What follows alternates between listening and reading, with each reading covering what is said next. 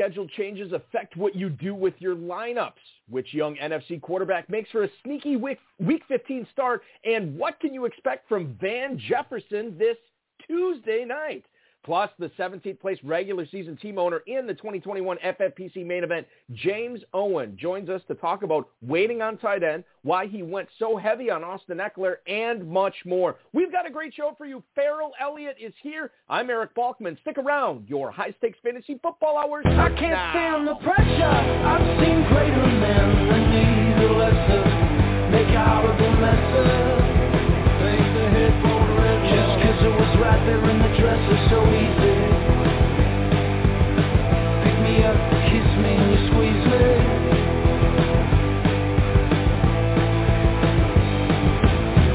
Broadcast live and heard around the world, you are now listening to the most entertaining hour of radio on the planet. Welcome to the High Stakes Fantasy Football Hour, presented by MyFFPC.com, with your hosts Eric Balkman and Ferrell Elliott. The High Stakes Fantasy Football Hour is your home for analysis from the best players in the world. And now, because no one else was available, here's Eric Balkman and Ferrell Elliott.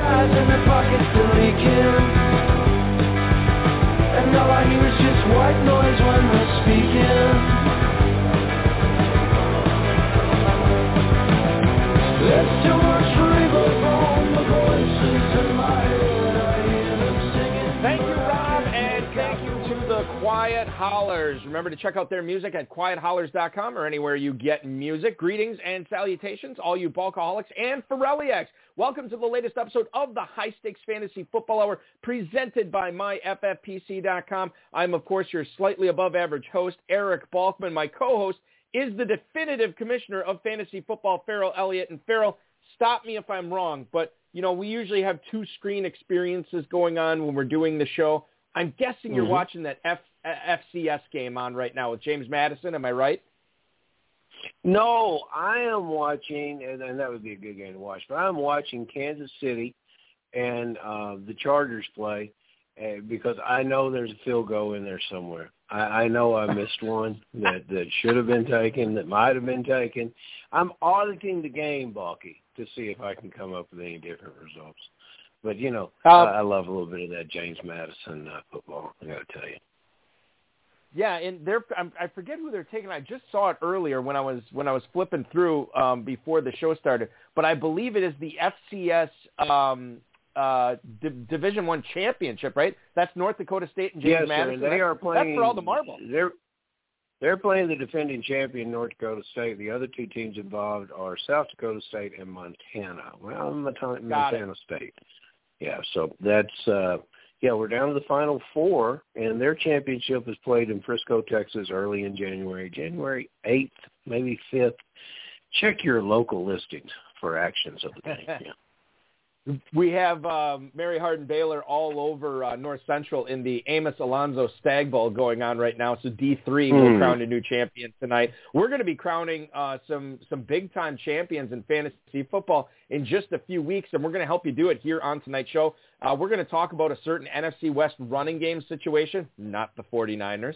Uh, we're going to discuss Evan Engram's viability as a start this week, and then James Owen will drop by to talk about how he's trying to manage his 17th place regular season FFPC main event squad into a $500,000 grand prize payday. Shout out to the chat room right now. You can post any questions you have for uh, myself, for Ferrell, or for James in there if you want to connect with us on Twitter. The show is at HSFF Hour. I am at Eric Balkman. And, of course, hook up with the Kentucky Fantasy Football State Championship at KFFSC.com. Facebook.com slash HSFF Hour is where to chime in with us there. And if you want to give us a call, please do. 347-426-3682. That's 347-GAME-OVA. High Stakes Fantasy Football at gmail.com is the email address. So get those questions in uh, now. Uh, we'll try to get to all of them coming up in the fantasy feedback segment later on in the show. Thanks to our audio engineer and my best friend Bryce, our producer and mutual friend Rob as well. Want to remind you that uh, registration is open uh, for the uh, 2022 um, FFPC main event 2022 uh, Footballguys uh, Players Championship, as well as all the high stakes leagues, the ancillary leagues live at Planet Hollywood in 2022. Those are all live at myffpc.com, as well as both the playoff challenge, the world famous FFPC uh, playoff challenge, half million dollar grand prize and a $1.3 million prize pool, just $200 to enter that. And if you want to, um, if if you want to get maybe more teams for for the price of two hundred dollars, or maybe two hundred dollars is a little bit above where you want to spend, thirty five bucks gets you in the Footballguys Playoff Challenge for a hundred thousand dollar grand prize. That's a half million dollar prize pool. Deadline for both of those uh, kickoff on the opening game of Wildcard Weekend, which is Saturday, January fifteenth at 4.35 p.m. Eastern Time. Rotoviz.com slash podcast. We have Steve Lowinger on there this week. Steve, um, in 2015, finished sixth place in the FFPC main event regular season. He's in 18th place uh, this year, and uh, we talked with him uh, a little bit about um, how he, what he's doing differently this year, why he only plays one high stakes team uh, in both the main event as well as the Footballguys Players Championship, and a ton of start, sit, questions he is facing this week. That's all at rotoviz.com slash podcast. Get into uh, the fantasy flash, ladies and gentlemen. Uh, I said we weren't going to talk about the Niners running game. We are actually going to touch on it a little bit here, and, and I think it's kind of an open and shut case uh, given the, the injury news we got today um, out of uh, the uh, West Coast. Uh, Elijah Mitchell is uh, officially out for Week 15 against Atlanta. He's dealing with a concussion and a knee injury. Um, and uh, Kyle Shanahan actually said he's not optimistic that he's going to be back next week against the Titans. Last week against the Bengals, Jeff Wilson got 13 carries. Deebo Samuel is getting carries as well. And I guess it, it, it's pretty simple, Ferrell. You have the Niners going up against the Falcons. You're starting Deebo Samuel. And Jeff Wilson, to me, makes a nice little flex option as well. Bucky, I don't know. We we've talked about this so often. I've I've waxed and waned on uh, Jeff Wilson. Jeff Wilson's not scoring the ball and he's not catching the ball, and that's really important if you want to win the FFPC. As a bye week flex, uh, he there could have been worse, and you you were hoping for that touchdown, but. 50 yards, no catches, and no scores is not going to help you very much. And you say, okay, this is the Atlanta Falcons. This is where Jeff Wilson gets rich. You know, Jeff uh, Atlanta Falcons in the last three games, uh, rush defense, they've held uh, average under 100 yards. They're they're in the upper third of the defensive units against the rush, and they played some teams that can run the ball. So I think they're getting uh, they're they're coming of age a little bit. Those rookies that they took in the draft in, in 2020 are now deep into their second year, and they're playing like it. The linebacker Walker picked the ball and took it to the house. Uh, against Carolina. So so no, I'm I'm saying that uh, almost anyone but Jeff, unless you are uh, COVID compromised. Let's uh, let's bring this up here, Ferrell, um, and this is coming from uh, Hudson Kern Reeve in the chat room right now. Oh, that's right. Uh, he brings up Michael Carter. Is he a viable flex this week? And I guess let's pose it this way: If you had to pick between Jeff Wilson and Michael Carter, in your championship round flex, who would who would you rather trot out there? Wilson against the Falcons or Michael Carter in Miami? Well, I'm a huge Carter fan, and um, so yeah, I would evaluate that situation that I, I would want to go with Carter because he plays in every aspect of the offense, uh, an offense that uh, is questionable at quarterback uh, just from an experience factor, whereas. Uh, uh, in the situation with, with Jeff Wilson, you've got a quarterback that knows how to take use of uh, all his assets. Most Samuel and the uh, the tight end Kittle being big, big fantasy contributors. So yeah, if I'm sure that Carter's going to play and that he's healthy and that uh, there's no lingering effects to the issues he's had, which I believe that's the word we're getting, then Carter's my guy in that situation. I'm with you on that, my friend. Uh, I'm pl- I'm totally playing Carter over Wilson if I if I have the opportunity to. Um, the other thing that Hudson asked us to bring up was the big news of the day in the NFL. Uh, the if you saw the FFPC email that went out earlier this afternoon, uh, the league announced that uh, the game between the Raiders and Browns, which was supposed to be played this Saturday, has been moved to Monday, and then the Sunday games between Washington and Philadelphia as well as Seattle and the Rams have been moved to Tuesday. So you're going to get a Tuesday night. Uh, it's not a doubleheader because uh, they're both the, the, the Washington football team and the Eagles and the Seahawks and Rams are going to be playing concurrently at the same time, 7 o'clock wow. Eastern time, Tuesday night. You will get a doubleheader on Monday night. That's Raiders Browns at 5 o'clock. Um, uh, followed by the Vikings and Bears, the normally scheduled Monday night game. So Hudson wants to know if, if this is going to impact FFPC players, if at all. And I'll say this, and this is the disclaimer I kind of put in the email.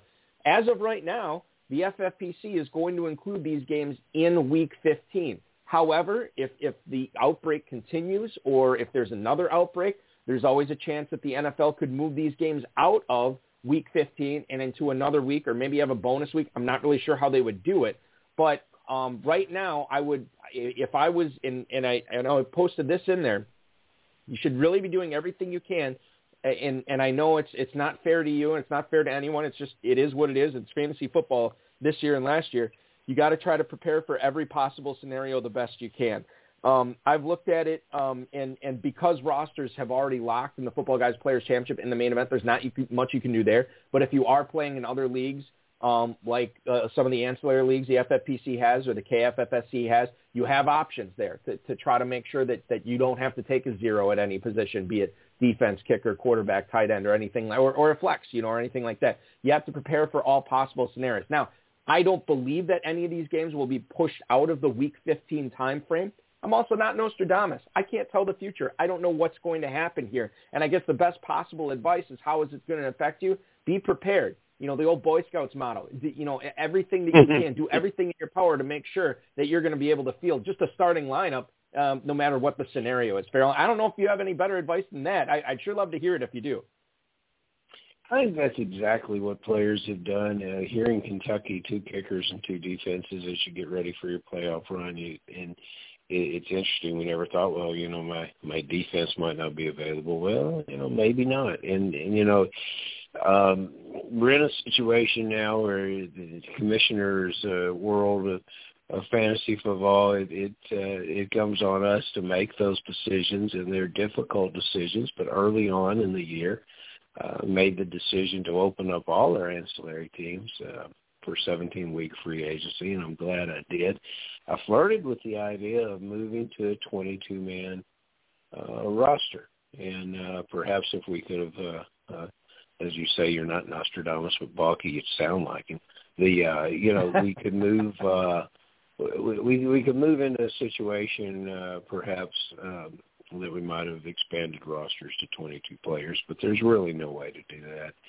And so you know, yes, study, understand, know who's healthy, know who's compromised, know who may be compromised, and hope that you have 10 quality starters standing uh, when Sunday rolls around. And I think um, most most people that worry a lot about this are worrying about things that that they'll be able to uh, manage and overcome. So I think it's going to be a great three weeks of fantasy football.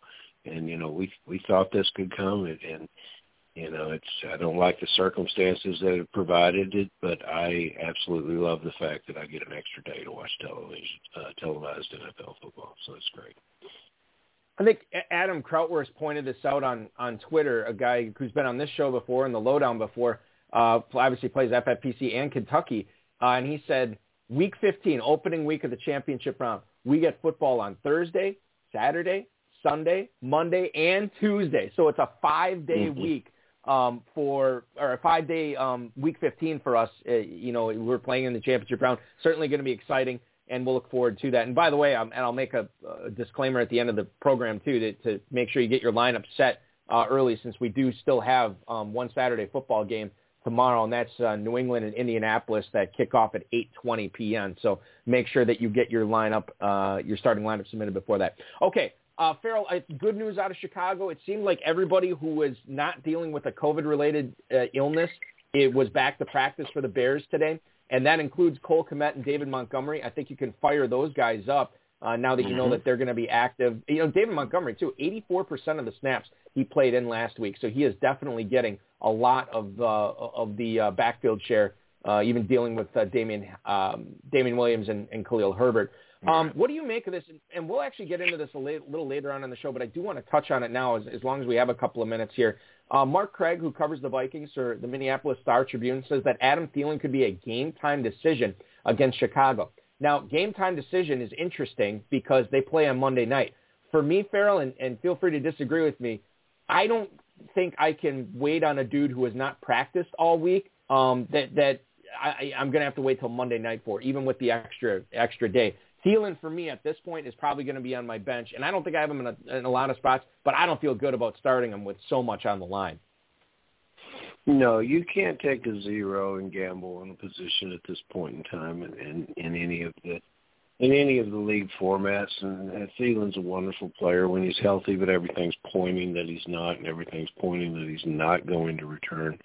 Uh, so there's better options there, and you know perhaps um, some of the Thielen owners had dipped in uh, to some of the young uh, receiving talent that was coming out of Minnesota especially one player that we may talk a little bit about later. So yeah, I, I uh, I'm with you, Balky. I'm not going to wait until Monday night for him, unless you yeah, have it's not Tuesday worth it. players. Then you can. unless you have now that- players. There. The rare That is a situation great point. Tuesday player. Um, good point there for sure, since we have four teams in action in Tuesday as of right now. Uh, last question I want to get to before we get to um, uh, James Owen here, uh, ladies and gentlemen. Rich Bisaccia, Bisaccia, who covers or who uh, um, coaches the uh, Las Vegas Raiders, said that Foster Moreau should be good to go against the Browns on Monday. Um, they don't have to release their final injury report since they're not playing on Saturday anymore. He was limited in practice all week, Ferrell. Um, I'm desperate for. A, I I was shocked at how many Higbee Hockenson teams I have uh, after this past Mm. week, um, and it was so bad too because Hunter Henry and Dalton Schultz. It, it was a mess. Um, but Foster Moreau, I do have in a couple of spots. You like his uh, chances to put up a good score against the Cleveland Browns on on uh, on Monday afternoon? I like everything about Foster Moreau except the way he he and his Raider teammates have played over the last few games. If you if your team's going to be beaten uh, 48 to 9 or what, whatever that score was out of Kansas City, uh, you're not going to contribute very much, and, and that's Moreau's situation. He has the talent to be the pass catcher in this offense with Waller on the bench, so the, you probably don't have a better choice, and if you don't, you should be uh, you should look back several weeks ago to when uh, Waller uh, missed his first contest and Moreau came in and delivered a 20-point fantasy game. He has that potential. He could do it again. And uh, most other tight ends that you would plug and play do not have that 20-point potential.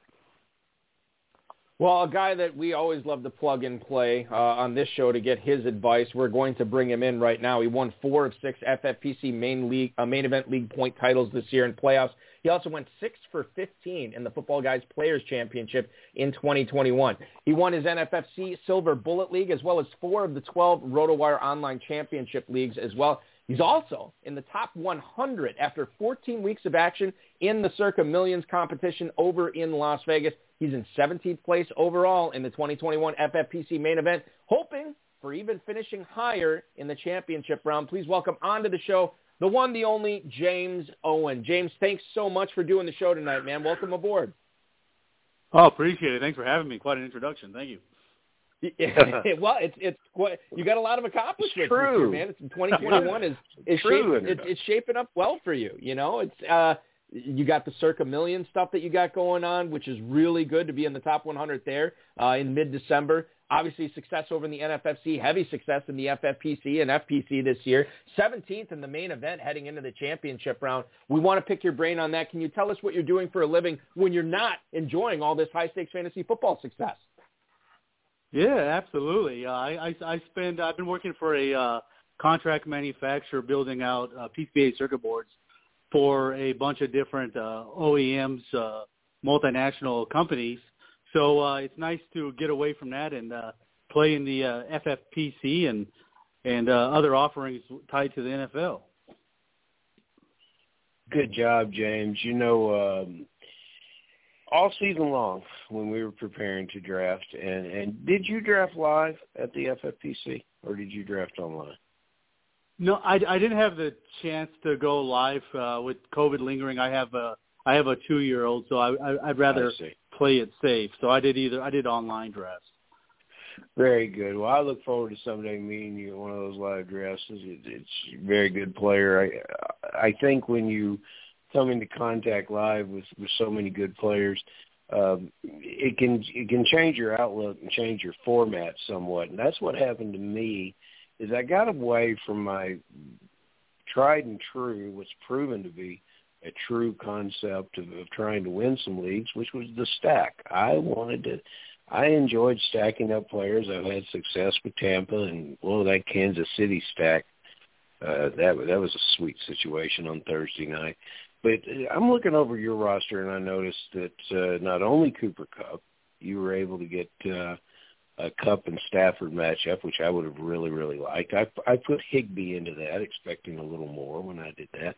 But one of the guys that that uh, has truly come into his own. I'm surprised a little bit with how much he's dropping the ball, but I expect sure-handedness to be part of his game moving forward, and and that's Van Jefferson. And um, how how wonderful it is that you were able to get him late in double-digit rounds. Can you tell us a little bit about that uh, philosophy of, of the stacking, and were you high on these Rams and other Rams? Would you have put more Rams on your team given the chance? Yeah, yeah, absolutely. I mean, as you know, in the draft process, there's a lot of uncontrolled your draft position, and then also the uh, the other 11 contestants all all gunning for the uh, the top prize. So, uh, so, so generally speaking, you you you got to be flexible, and I generally li- I do like to have that correlation that you're advising, especially in the uh, FFPC uh, these last three weeks here. You know, hoping to get a team that's hot and or a game that gets a little wonky. But uh, but I, I can't really take credit for the Rams tech. I did end up pretty heavy in them, but it's because I primarily was drafting eight to twelve in, in most of my leagues, so I kind of uh, lucked into that. Uh, I can take credit for Van Jefferson. I did I did have a very strong conviction on him going into the season, kind of as a uh, even though wide receivers aren't generally as a handcuff. I just uh, felt that there was a lot of potential variance with Stafford going over there, and I saw Akers went down early in the year, mm-hmm. so I knew that they would have a lot more 11 personnel. So there would be a good floor with three wide receiver sets, and it is the uh, the not for long league. So if anything happened to either uh, Kupp or Woods, I, I knew I had a potential uh, high ceiling play, and he was all but free in all these drafts. Yes, sir. Um, let's let's talk about. And I haven't checked. I know I checked your lineup earlier, James. Um, you had Van Jefferson over DJ Moore. I don't know if the hamstring played a role into that, but your thought process behind that decision. Have you made a final decision on whether you're going to go with Jefferson or Moore? Because I think most people, knowing that Moore is probably going to be playing, and and that the Jefferson will, you know, you, you don't have to make that decision until Tuesday. Um, a, a lot of players would would probably go with Moore over Jefferson. How have you come to that decision? Or is it still in the process of being made? Yeah, I mean, like always in all of us, uh, it, there's a lot of things that need to be confirmed before who before we decide who we're going to roll out. But as far as uh, Jefferson and Moore, DJ Moore, if you if you take a look at it, just using uh, uh, Vegas prop bets as a guide, uh, DJ Moore actually, believe it or not, has a uh, touchdown uh, to score a touchdown at plus 240, and his expected uh, yards over under is set at only 49.5. And before they took the Rams game off the board, moving it to Tuesday, uh, Van Jefferson, believe it or not, was actually a plus 150, and he mm. was expected yards was 56.5. That was before uh, OBJ uh, tweeted out that he uh, he tested negative. But uh, but it, and and with the bigger names, when I look at those prop bets, uh, usually the bigger names have a little bit more inflation in the line uh, versus uh, uh, the lesser names like Jefferson. So yeah, that's usually a good indicator that uh, one player or another, to me at least, is a strong play. So, so for my team, to me, the locks of the correlation I have between my uh, two wide receivers and the two flex spots, which I love in the uh, FFPC, where you can play any position, would actually be Kupp, Diggs, and Jefferson. And I'm, I'm, uh, my debate is going to be playing either DJ Moore, Deebo Samuel, or one of my RB twos in that slot, which would be Miles Sanders or uh, or um, Miami Dolphins starting running back. You know, James, I uh, when's the first year you played in the FFPC? How long have you been playing? This is my first year. No way. Yeah. You sound like yeah. such a proven vet. You know, I love the dual flex too. I also love the bonus of, of the the 1.5 to the tight end. I had no, nothing in my, my very first year in the league. I had no indications of what that could mean. I had uh, I had no numbers. I had no quants telling me that that was good, bad, or indifferent. But what I did have was a love of the position, a love of some of the players drafting it. So I went out there and I went hard tight end. You know, just people are giving me the side eye because I'm taking all the tight ends, and I'm taking them when I really hmm. shouldn't be taking them. And that team did okay, but just okay. It didn't particularly. So the next year, I go out there and I say, "The hell with these tight ends. I'm not gonna. I'm waiting on tight ends. I'm gonna wait and wait." And I waited to the 14th round to take my first one that year, and I got then Raider Zach Miller, who's, who's the most wonderful. The judge, uh, the, uh, Balky, I was drafting with our good friend Justin McCord, and he kept, you know, for three rounds, he kept wanting to pull that trigger on the tight end. And uh, I'll never forget that Miller caught a ball early in the game in Philadelphia once and went 80 yards for a touchdown, and that was validation for waiting. He did it once on his way to catching about 40 balls that year. So, you know, I finally got by that in all my years of playing in the FFPC. Um, what what's your tight end philosophy? And it looks on this team you waited. What'd you get? And how would you utilize the play of that position on this team that's doing so well against all the other great players that play in the league? Yeah, yeah. Unfortunately, on this team, I ended up having to punt tight end uh, where I was sitting in the uh, 11 hole. There was just no value to be had. In the first round, I missed out on uh, Kelce and Waller. And although I loved uh, Kittle, I just couldn't uh, pull the trigger ahead of uh, Diggs in the second round. And by the time the, the right. third roll around, Pitts was gone. And I felt like at the time it was a little bit too much of a reach that early in the fourth round for Mr. Mark Andrews. And in that league, uh, five tight ends went into six. And at that point, I just said, you know, I'm I'm moving on. I'm going to build a you know deep team elsewhere and uh, hope I get lucky on the uh, on the waiver wire. And coming into the playoffs, I have uh, Mr. Moreau and getting that news about uh, Waller. I could I couldn't be any happier. But I, I do actually have another team that qualified for the championship round in the main, and you'll you'll love this roster. I actually have uh, Kelce, Kittle, and Mark Andrews occupying my tight end and two flex. Mm-hmm. So it couldn't mm-hmm. yeah, have started any prettier last night. I would love that roster. Of course, no one loves a braggart, but I would love that roster. But I'm, you know, I'm just, uh, no, that's that's cool, James. Congratulations on putting together such a team like that. Yeah, it'd be um, fun. I one can't, of the can't wait to see what happens. James, I wanted to get back to something you said earlier when we were talking about Jefferson versus Moore, and you mentioned looking at the Vegas player props as far as who's at you know plus money um, and how much plus money they are to score a touchdown. When you're making a lineup decision, do you often look at that as a tiebreaker? Not only that, but you know projected catches and, and projected or you know the over under on the catches, the over under in the yardage. Is that something that you frequently do when you're setting your lineups? Oh, absolutely. So I, I'm looking for anything that looks fishy. and I, and, and I think that that's Saturday important too. too. Yeah. Yeah. Um, okay, so let's let's let's get back. We just talked about the tight ends here. Now in this league, unlike the the other championship round team you're talking about, you waited on tight end. You have a tough decision to make it at the position this weekend. Um, I, I want to just kind of get into your philosophy on on drafting that position in this league versus drafting that position in in in the other championship round team because it sounds like you're very fluid in how you handle tight ends in the FFPC. Uh, absolutely. I mean, in, my opinion, uh, at least for the folks, you really there is so much uncontrolled. We all, we all know that, and then that's why it's nice to be able to uh, have multiple uh, entries so you know, it, just like with all things in life, I mean, unfortunately, and especially with the COVID, you just have to be able to pivot.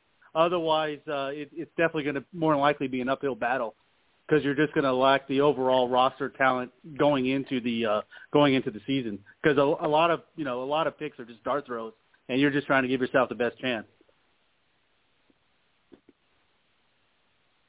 You know, you're never making a, a, a dart throw when you look at. Uh, Chargers running back Austin Ekeler. I mean, for me, that's about as good as you can get. Uh, in situations this year, of the drafts that I heard some of the players, and, and we'll we'll talk to players on the show, and it kind of bleeds over just in everyday conversation. Is you know who you think's going to be a bust, who do you think's going to fall back from their uh, off their ADP and not give you value, and more often than I expected, I, that answer was Austin Ekeler, and I really didn't want to. I didn't necessarily know how to respond to that person, you know, and then uh, there was some validation for people that claimed that Austin Ekeler went out for the first game of the year, didn't catch a ball, and everybody says, "Oh, that's a new offense, you know, a new offensive coordinator. He's not going to use Austin Ekeler like he used to be." And I thought it was, it was nonsense. And then, you know, we watched Austin Ekeler last night in the three-man running back committee, and we saw his situation where he contributed impressively from a fantasy standpoint. I think Austin Ekeler is always going to deliver for you in fantasy football. Do you feel the same way? And did you go awfully heavy on him? Uh, yeah, I, I fortunately did. I I, uh, I agreed with your assessment. I had a strong conviction. I ended up with uh, 60% ownership across my 21 high stake wow. leagues, so I, I, I lucked into him quite a bit.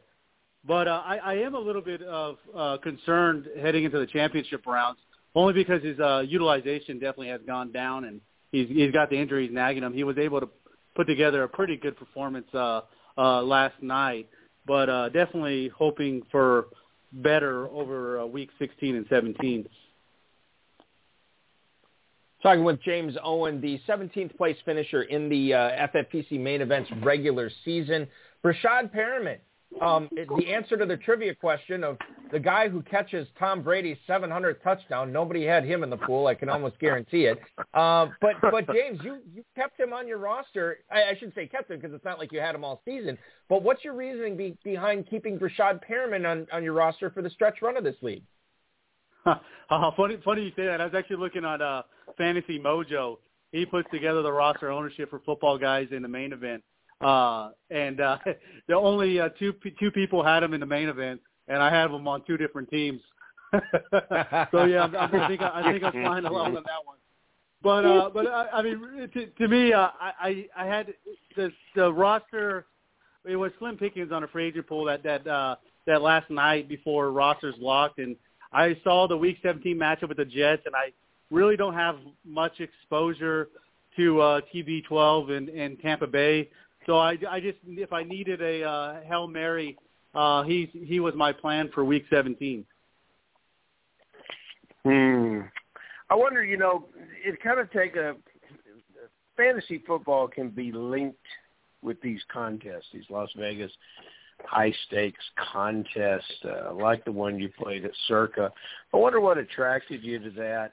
And congratulations for doing well in it. I've I've known people that have done well in it, and it's uh you know, it takes an unusual consistency every week to pick those games and and be successful. What's your what's your win rate right now, and uh, what's do you have a general formula that you follow every week as how to how to arrive at your selections, or do you just is it is it more of a gut feeling? Uh, yeah. So it, in regards to the Circa Millions, attracted me to it. It's uh, it's they actually put it out uh, rake free, so it's nice. So all the money yes. from the player pool goes back mm-hmm. to the uh, players. So uh, th- th- I, th- I thought that was a you know a real nice thing that they did, and they kind of uh, took over the market share from the uh, Las Vegas uh, Super Contest. But more than that right. for me, because I, I do really enjoy the FFPC and fantasy football, it just keeps me uh, plugged in to the NFL, and it doesn't really interfere with the FFPC because they they they post their uh, lines against the spread on Thursday uh, mornings, and then they're locked uh, for the week. So it's after the the Wednesday waiver wire, and then all the selections have to be made uh, Saturday prior to 3 p.m. So it doesn't mm-hmm. interfere with the Saturday night wa- waiver run. So it, it, it just definitely keeps you plugged in. And it actually, you know, right now against the spread, I wish I would have bet on every game. I'm sitting at a 63% win rate with uh, 44 wins and and 26 uh, losses. And uh, no, I, I don't really have a, a tried and true formula. I, I, a lot of times, you know, I'm just taking in a lot a lot of the data points much like uh, fantasy with the weather uh, lines. I don't really pay attention to sharp and square because uh, those narratives can definitely get you uh, in trouble. And then just kind of uh, just just just kind of uh, go from there and lock in on five each week. Did you have a side in the contest last night? Uh, uh, I did. Was it the right one? Uh, uh, I, I, I, I took the uh, the lovely coach that uh, that kept going for it on fourth down and ended up losing uh, as as a three point dog. Kansas City has struggled with covering the spread, but uh, yeah, when you when you turn down those three points times four, it's it's going to be tough to cover. Well, you're probably not the only one. Hint, hint.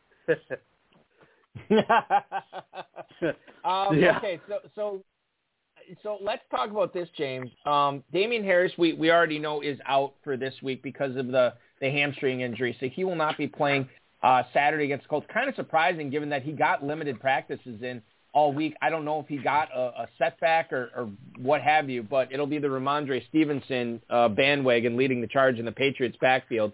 I- I'm just kind of curious when you look at Harris's schedule uh, the rest of the way. I, I know in the championship round he's got the Bills next week. Um, your thoughts on Damien Harrison and how good he can be for fantasy owners in the championship round beginning next week now? Yeah, I, I- think he could uh, definitely make a difference. Uh, uh, I'll, I'll go back to fantasy fantasy mojo. I think uh, his rostership in the main event was uh, eight percent on the teams that uh, qualified, and yeah, the, the, he has very strong matchups weeks 16 and 17, the Bills and the Jags. So uh, I so if, I mean, if you have him, uh, I think he'd be. I have him in a few of my main teams. I think he uh, is, is going to be a strong play, provided, of course, he's healthy. Um, let's. I, I, I apologize. I want to get. I I just had this up, and now I think I I lost it. I think I got two emails here from you. I do. I do have two emails here for you from listeners uh, here, James, and we're going to go to Kansas, Attica, Kansas. Uh, specifically, Jerry has a question.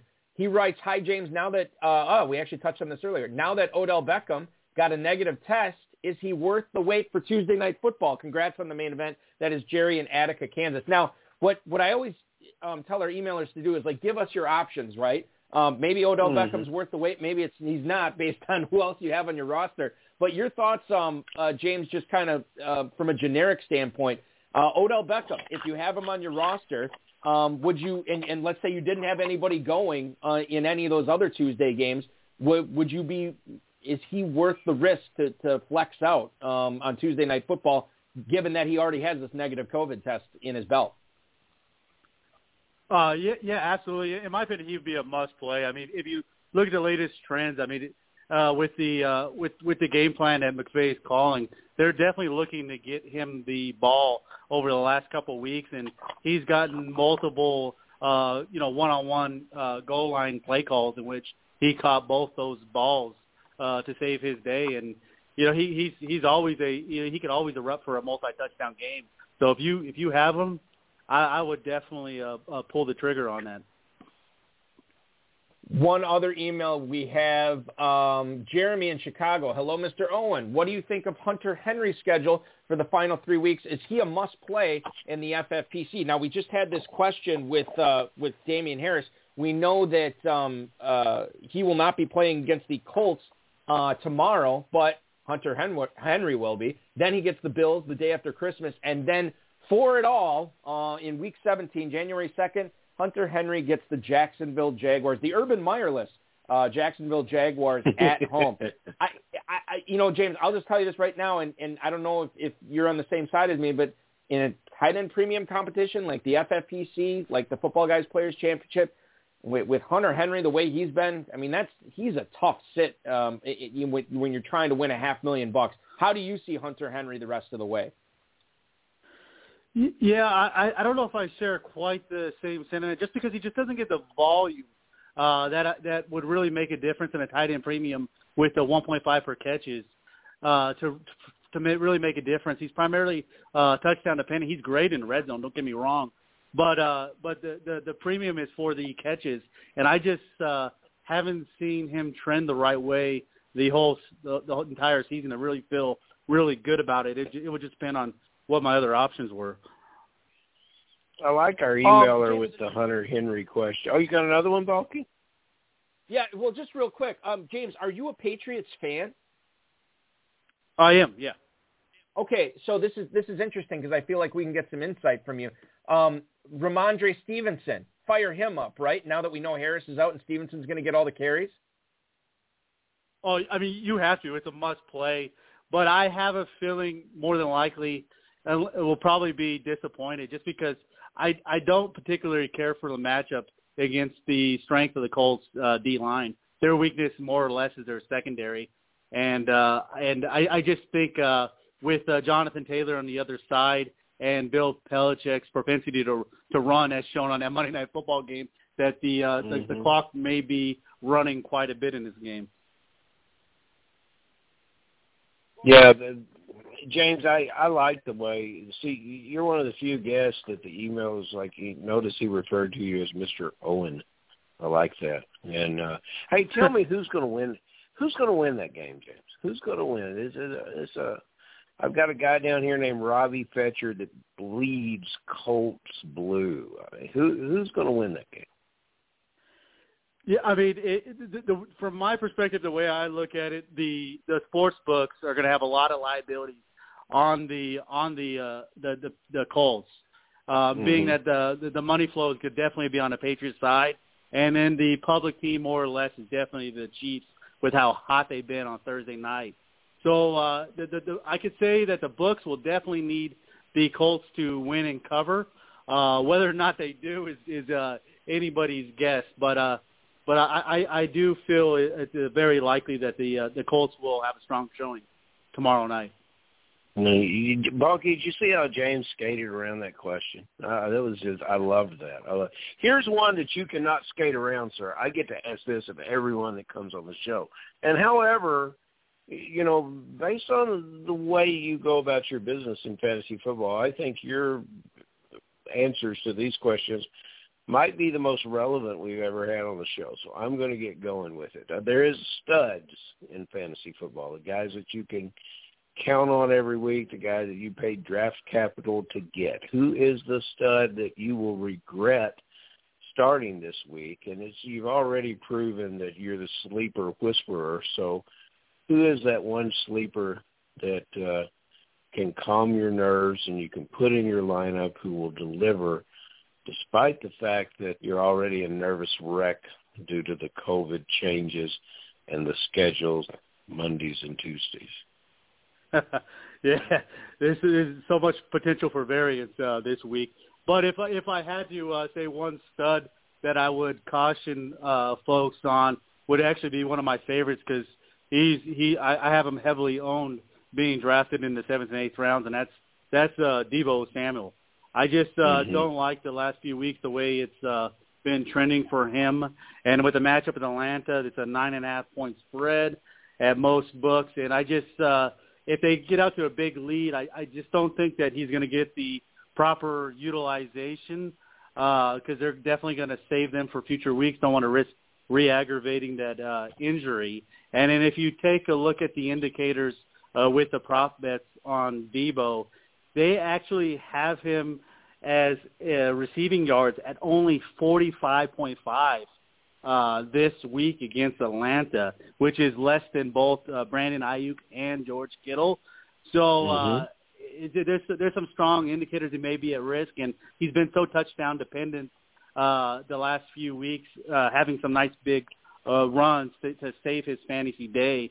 Other than that, uh, people would have been severely disappointed with him in the playoffs.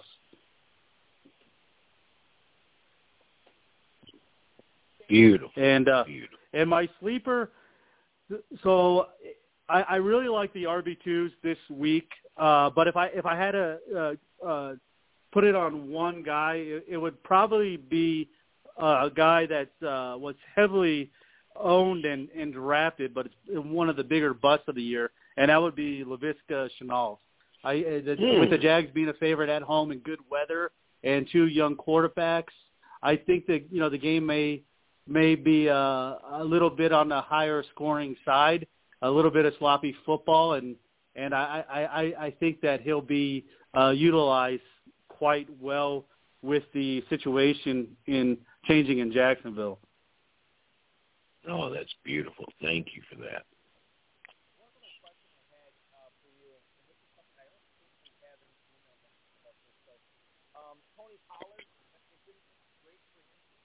Balky, you there? Not well, but perhaps everyone else can. No. There you are. There's James. Um, all right, so Tony Pollard, uh, James, he's uh, questionable against the Giants. Um, what do you think uh, his workload's going to be, and would he make for a decent flex in the championship round right now, knowing he'll be still be playing behind Ezekiel Elliott? Balky, I- we're having could- difficulty hearing you. Did, James, did you get any of that? Um, I, I got a little bit of it, of it. I believe it's regarding Tony Pollard. Yeah, it's Uh, Pollard, I, me personally, I, I, I wouldn't play him. I would definitely play uh, any other decent options that you have on your roster, at least this week. Balky, test that out there. We got your Pollard question in. Give us a little test there. Yeah, James, uh, thank you for the answer on the on the Tony Pollard question. Did did you guys get me now? Yes, you're it's better, better now. but you're still you're still down the well, sir. We need you to push some more buttons and get with us. But you're you're All right, still I- there. I will Let- do my- Hey, that's much better. Thank you. All right, good. Uh, listen, guys, uh, James, thank you so much for putting up with my audio difficulties tonight, and good luck not only in the FFPC main event, not only in the Football Guys Players Championship, but in the Circa Millions as well. We hope you're bringing home some Yes, mad sir. cash in 2021. This is an awesome time that, that we had to, to, to chat with you. I hope the ball bounces your way in, in Week 15. Uh, stay safe and uh, stay lucky, man. This is uh, this was great. Let's do it again sometime. Absolutely. Thank you so much for having me. Thank you, James. James James Owen, ladies and gentlemen, the week, uh, beg your pardon, the 17th place team in the FFPC main event heading into the championship round. Uh, boy, Ferrell, for a guy who's competing in the FFPC in for his first year, dude is crushing high stakes fantasy football right now. My goodness. Yes, and he's he's a very logical, very systematic player, and he understands not only the game that is played on the field, but he understands the motivations behind the numbers that come out of Las Vegas. He's he's probably, you know, it's, it's difficult to be good at everything in in fantasy football, but I think we've just talked to a guy that is, and and it's very impressive. I, I love uh, his logical answers about about every situation. Uh, matter of fact, we probably shouldn't have let him go. We probably just should have kept him on for the rest of the show. You know, it's it's uh, but you know it wouldn't be it wouldn't be a surprise um, to to me that uh, we'll be talking about him leading uh, the league as as we go down the uh, as we go down the next few weeks towards a. Uh, uh, a championship. Hey, can I give a quick shout out, Bucky? I, I, I talked to him this week. He told me to say hello to you, and uh, he's a longtime Kentucky player. We have a a Louisville native that has moved into first place to the KFFSC, the Steel City baller, Ronnie Shirley. Um, last week uh, we started our championship last week, and a 200 and almost 30 point performance uh, propelled him to the top. So good luck to all our players, but uh, Ronnie's sitting in the in the number one seed right now. So uh, congratulations for him. Yeah, good, good. Uh, that that's awesome for for him to be up there. I know he's been playing a long time, uh, like you said, Yes, in, in. Kentucky. Boy, there's there's a who's who, um, you know, up at the in that leader. Vince Staffolino is up there, of course. Um, uh, Petrie and Larson, who had a very successful FFPC season, they're up there again uh, as well with a couple of teams. Uh, Jay Reed, who's been on this program before, he and Scott Connor have a team in contention. Of course, uh, the aforementioned Robbie Fetcher is up there as well. It's it's uh, it's going to be a fun little ride. Uh, Alex Palazzo too. I um, I noticed has a team in the top 30 out there. Of course, he's been on this program before. Won a couple of FFPC main event leagues. Was in Pros versus Joes this year as well. Uh, so awesome stuff from Kentucky championship round. We'll uh, continue there over the next three weeks. FFPC kicked theirs off this uh, this uh, the previous evening with the Chiefs and the Chargers. All right. So if you're looking for advice in either the FFPC or the Kentucky Championship round, we're going to help you out right now. We're going to go to the emails uh, that, that were sent in, and we're going to help you uh, with some start-sit questions. The first guy we're going to help is Peter in Fredericksburg, Virginia. Is Julio Jones going to come through this week? My only other option is KJ Osborn. Thanks so much. That is Peter in Fredericksburg, Virginia. Thank you so much. We talked about this a little bit earlier in regards to Thielen, and I think um, you know we're game time decision. Okay, we we get it uh, for for Thielen, but it doesn't sound like he's going to go. We saw what KJ Osborn did when Thielen was out last week, and it was pretty good. We saw what Julio Jones did with no AJ Brown last week, and it wasn't very good. Um, so the question is, do you roll with Jones at Pittsburgh this week, Ferrell, or Osborn, who is on the road on Monday Night Football at Soldier Field? Mm, fate has smiled on Peter, and so has his waiver wire acquisitions. You know, sometimes when we draft a player like Julio Jones, you think back to I think it was week two where he caught six balls over 100 yards uh, for Tennessee, but it's been few and far between. 25 catches for the year, and, and yeah, they didn't need much from this player last week. It was a solid game based on the fact that they had a uh, shutout, 20 to, to zero victory, and it's going to be much, much different against the Steelers. So there's your case for Julio Jones, a legacy wide receiver, a Pro Bowl heritage that you drafted, and you had high expectations for. But you went on the waiver and got uh, waiver wire and got KJ Osborn, and, and Balky, you said it he plays got two touchdowns, uh, one each in the last two games. Uh, included a 60 plus yarder from Cousins, and uh, additionally, uh, Dede Westbrook is a, is a COVID casualty. And you know the bottom line is that this is a passing football team that's going to have to keep up in this game, putting the ball in the air. Uh, KJ Osborn, he, he's on the field for 90 90 plus percent of the plays last week, Balky. This is a this is an easy answer. Osborn is your guy. Yeah, I'm with you. It's football's a young man's game. Um, we saw what the Packers um, offense was able to do against Chicago, where they just basically scored four touchdowns in like the blink of an eye. And I know Jaylon Johnson had flashes of looking pretty good against Davante Adams. Um, he'll probably be on Justin Jefferson. Outside of that, Bears secondary isn't all that bueno. Um, so I think Osborn should have a good game, and I'm going to go with him uh, over Julio Jones here this week. Uh, so good luck with that, Peter. We both agree. Moving on to Willie in Apple Grove, West Virginia. Which tight end do I go with this week? Evan Engram or James O'Shaughnessy? Now, uh, thank you for the email, Willie. We look at um, uh, these players this week as as far as um, you know what what they're going or who they're going against. You, you get Evan Engram mm-hmm. at home against the uh, Dallas Cowboys. O'Shaughnessy is also at home against the lowly Houston Texans. Now, we had, I'm trying to think who I talked to. I can't remember if it was this show or the lowdown, but they rostered James O'Shaughnessy and they had uh, some faith that, like, look, maybe this guy could make a difference here um, down the stretch. And, and at the start of the season, obviously Evan Engram was like a top, borderline top 12 tight end, right? Maybe even higher in a lot of drafts. And this is a comparison, sort of like what we just had with Jones and Osborn, right? The guy you invested in or the guy you picked up off the waiver wire. I don't have a real strong feeling on this, Ferrell, but I know the Texans are, aren't much to write home about, even on defense. So I think I'd lean O'Shaughnessy here over Engram, who's going to be catching passes from um, from Mike Glennon. Oh, we just beat those Texans flat on this show, Balky. Just hammer them like a nail. You know, I don't know. Maybe, maybe the Texans stay uh, defense shows up. O'Shaughnessy is not my. Uh, I just don't see him moving on beyond those kind of numbers. I, I 16 catches on the year. I just don't think it's there. I don't think he has that kind of game. Evan Engram is probably my least favorite talented tight end in the league because he doesn't seem to get much out of his talent. However, last time uh, against Dallas, four catches for 55 yards. That's where I'm going. So I'm going to stay with the old vet, and I'm going to wait for the uh, Jacksonville tight end to show me he's got something. Um, Maurice out in San Diego writes, Hi, Ferrell and Balky.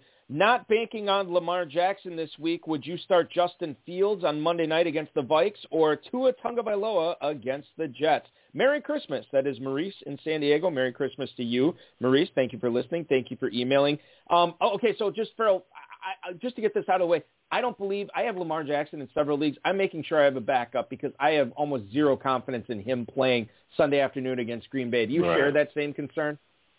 Yes, I do, and I, I think you know, there, there's so many things that are going on, but I, I there may be some lingering COVID aspects. I think he's got that long, long uh, COVID hangover. So something just physically doesn't seem right about the way he's approaching the game, and the way he has to play it, he has to be right. I'm just curious about that. But yes, I am not. Uh, I'm not high on his availability. Um, I am high on if these are my choices, Fields or Tagovailoa. Um, Dizzle chiming in in the in the chat room, he said that he would start two Packer against the Jets, and I think that's the way I'm rolling here. I would play Tagovailoa um, against New York over Justin Fields on Monday Night Football.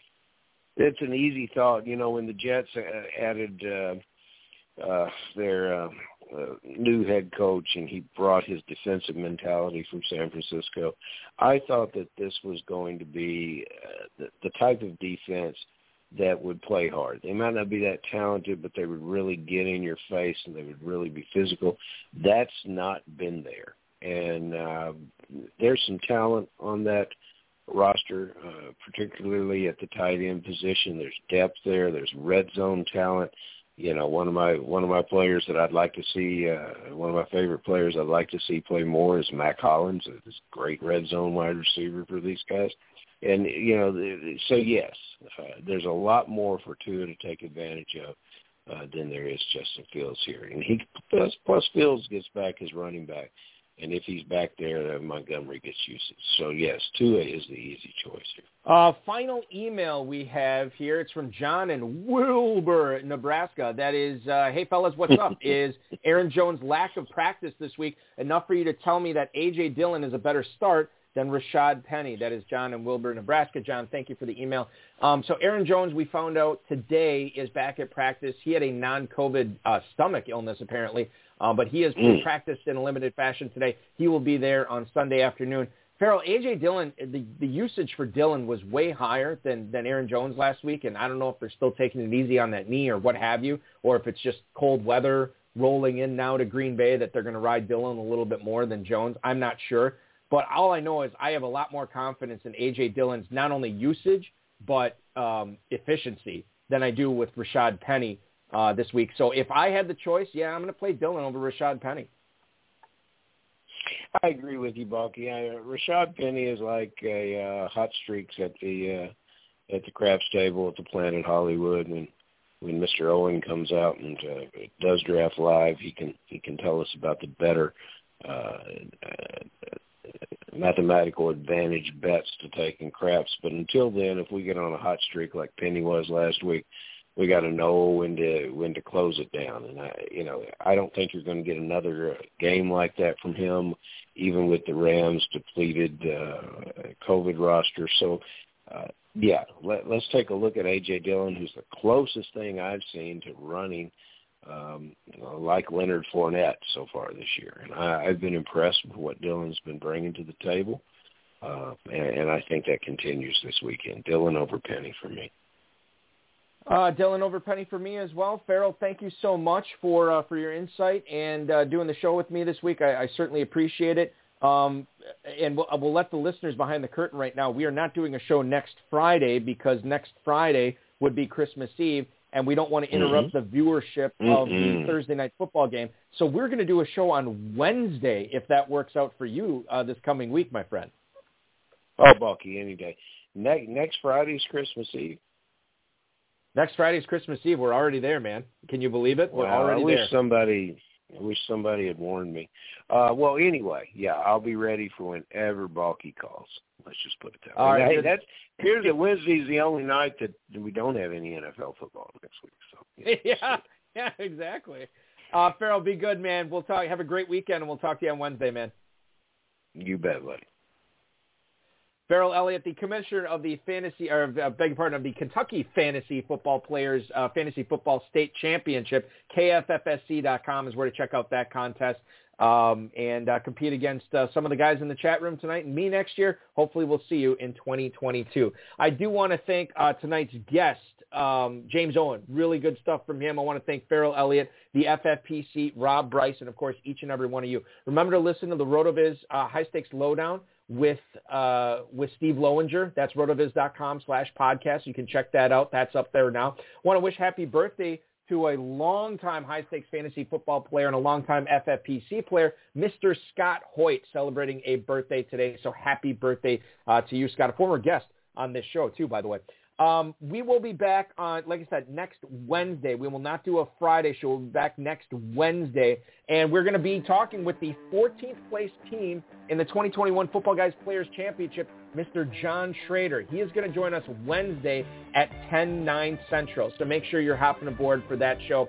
Uh, it's going to be a fun little Christmas week uh, show that we do uh, on Wednesday. Remember to get your lineups in uh, early tomorrow. 8:20 is the kickoff. Now that the uh, Browns and Raiders have moved from the Saturday uh, game, but it's still Colts and pa- Patri- Patriots at 8:20. Your weekend officially starts This has now. been another episode of the High Stakes Fantasy Football Hour, presented by MyFFPC.com. It was broadcast live and heard around the world. Balky and Ferrell will be back next week with more analysis, interviews, and advice from guests much smarter than they are. Thanks for listening, and we'll talk with you again next week.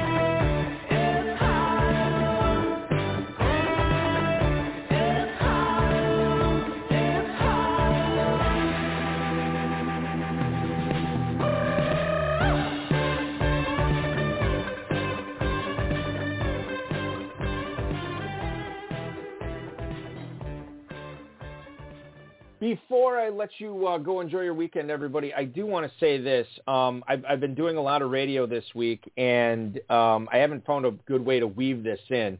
Um, but it's been a really rough week for me. Uh, my daughter was was coming off of COVID. Uh, my son was was at home as well because they didn't want him going to school. So I was at home all week, um, still trying to keep up on everything, uh, but but still, you know, making sure they're getting their homework done and, and what have you.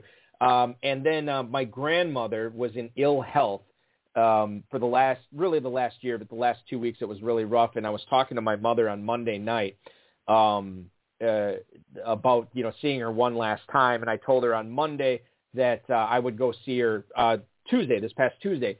And I got a phone call right after I got off the air early Tuesday morning um, that she had uh, passed away. Um, so I didn't get a chance to see her. And un- it was also, unfortunately, one day before her uh, 96th birthday. So she would have turned 96 on Wednesday, but she passed away the day before. And I was looking for a way to like, you know, give her a fitting tribute and, and nothing really came up until tonight. Um, I, I just was exhausted from the funeral, the wake and everything with family today. Um, and I was on the couch watching uh, some basketball before the show started. And my wife uh, came over to me and she said, you know, you got a little hole in your pants. And I, I looked down um, and, and sure, I, I, you know, it's hidden. You can't, you really, it's not, not big, but it is there. And one of the things my grandma always used to do was she sewed a ton. She sewed a lot of clothes for um, my my mother and my aunt and my uncle. She sewed costumes for us for Halloween. She was great with with clothing and sewing and everything. At any time, you know, I had a, a hole in my pants or a hole in my shirt or a hole in a sweatshirt or sweater or anything, she was the one that always sewed it up. And I thought it was very fitting that the pants I wore to her funeral today had a little hole in them, uh, a hole that she normally would have sewed up uh, had she been able to, um, because God knows I'm clueless with a, a, a needle and thread. And and obviously there's a, little bit of a hole in, in my life and my family's life, and I felt like that was the the tribute I'd send her off with. So R.I.P. to my grandma. Uh, we miss you already, and I hope the ball bounces your way uh, for all the high stakes players still listening this week. Good luck in Week 15. It's going to be a fun one.